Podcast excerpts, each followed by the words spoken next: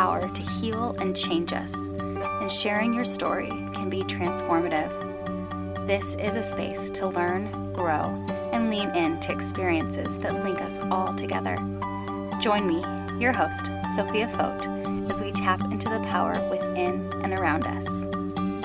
You're listening to Speak, the podcast.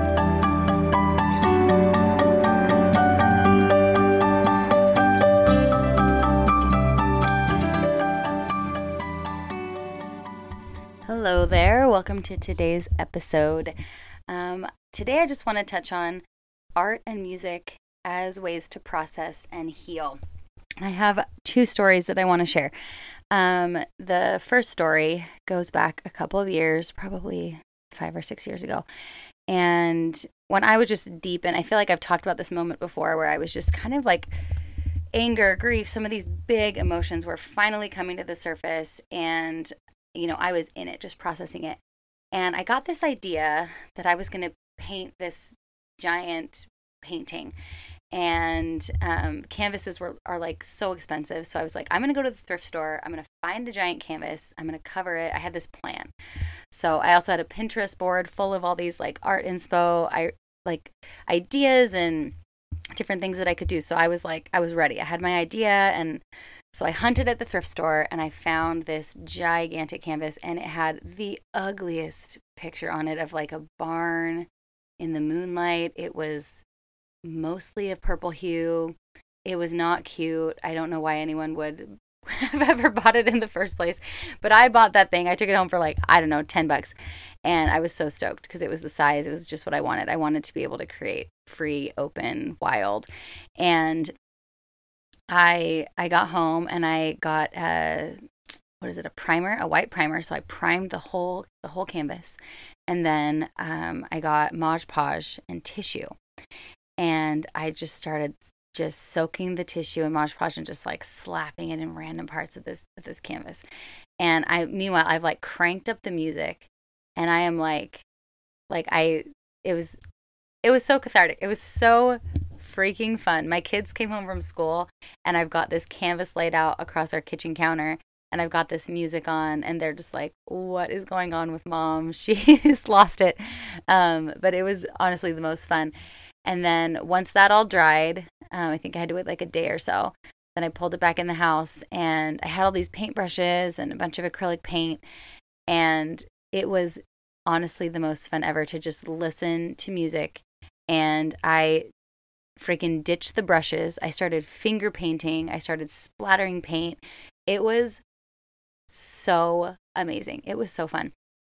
And the best part about it is I actually liked what I created and I ended up hanging it in my house. Which I mean, sometimes when you're creating in a in a space of processing emotions or letting it all out or trying to express something really hard, sometimes what you create you might not like, and that's okay too. Um, but I actually liked it, and so I ended up hanging it in my house. This painting, and it's kind of this clash of like kind of white light paint and dark paint, and in my mind, this kind of was this visual representation of like like I feel like I'm getting swallowed whole, but I know that the light is just a little it takes up more space than this dark crap that I'm feeling. And so it was kind of this visual idea of you know the light and the dark kind of clashing in the middle. And then I had flecks of gold kind of popping up throughout um the center where the two colors met. And that kind of was like the treasure. Like that's the treasure you find when you go through hell and when you go through something hard. You know this this gold that's popping up. This is this is the treasure that you can't get any other way besides being in the pit besides sitting in that dark place besides it's those gems that you learn and that you take and that you keep and they stay with you for the rest of your life. And I'm I don't know guys. I don't know if this is inspiring you to grab some paint and just freaking finger paint or something, but it was so satisfying. And it really was one of my favorite ways of kind of addressing that like grief and kind of pain that I was going through at the time. Um, the second story that I have for you goes back to, I want to say I was in college or high school.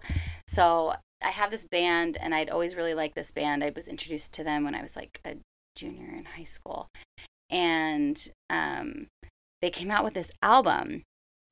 And somehow I got my hands on the lyrics because this was like in the olden days where, I mean, I guess you, I could have looked up the lyrics, but I don't know if they had like every lyric to every song available. Now I'm like, guys, I had to learn. I don't know if you've heard the Blues Traveler song Hook, but I learned that song and every single lyric to that song. I think I was like a sophomore in high school when there was like no access to lyrics and like it is one of the proudest of my life learning all those lyrics. Oh my gosh. Okay i digress. Let's go back to um, this album. So i get this album from my favorite band and it is gosh i don't even know how to explain it. I was in college. I'm remembering now. Um, and i think my sister printed the lyrics for me.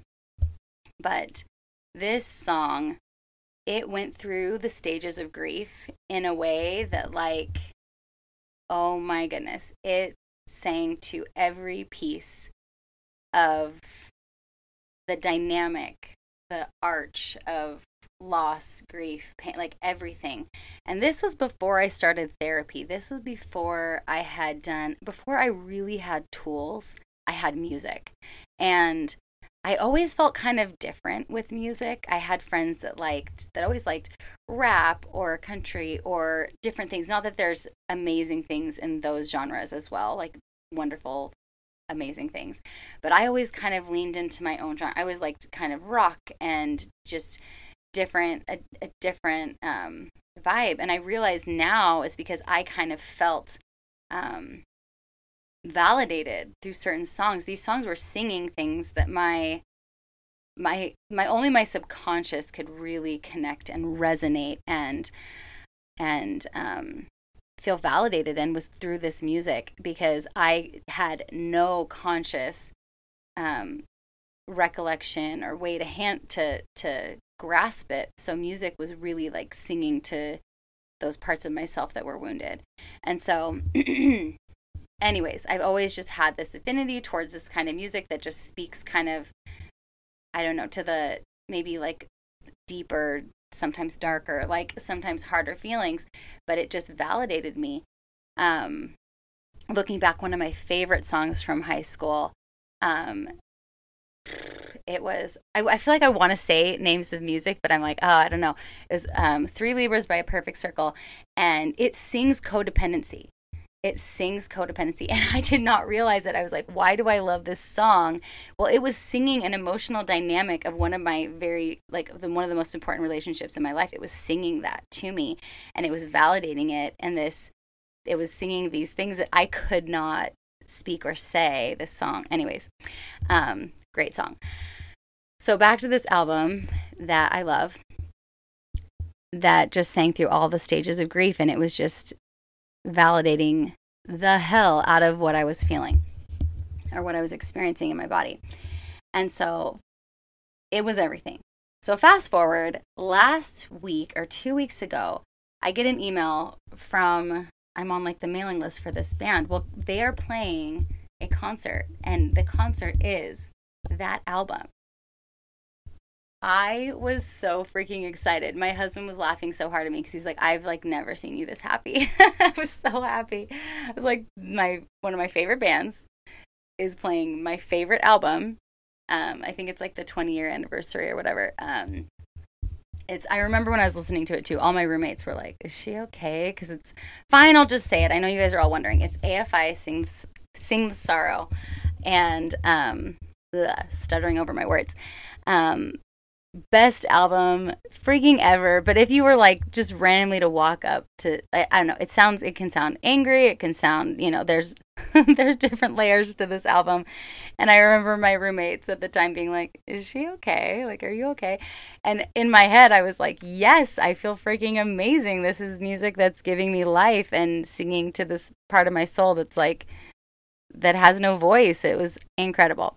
Anyways so music, art, all of these things are such amazing tools to heal. So um, I hope that if you go forward from this podcast, that if you can think of a way like, you know, if you're if you feel like there's anger or there's tension in your body, lean into music. If you feel like grabbing a canvas and creating something that may or may not be hideous, go for it. Do it. Um, so, yeah, that's the stories for today. Thanks for joining me.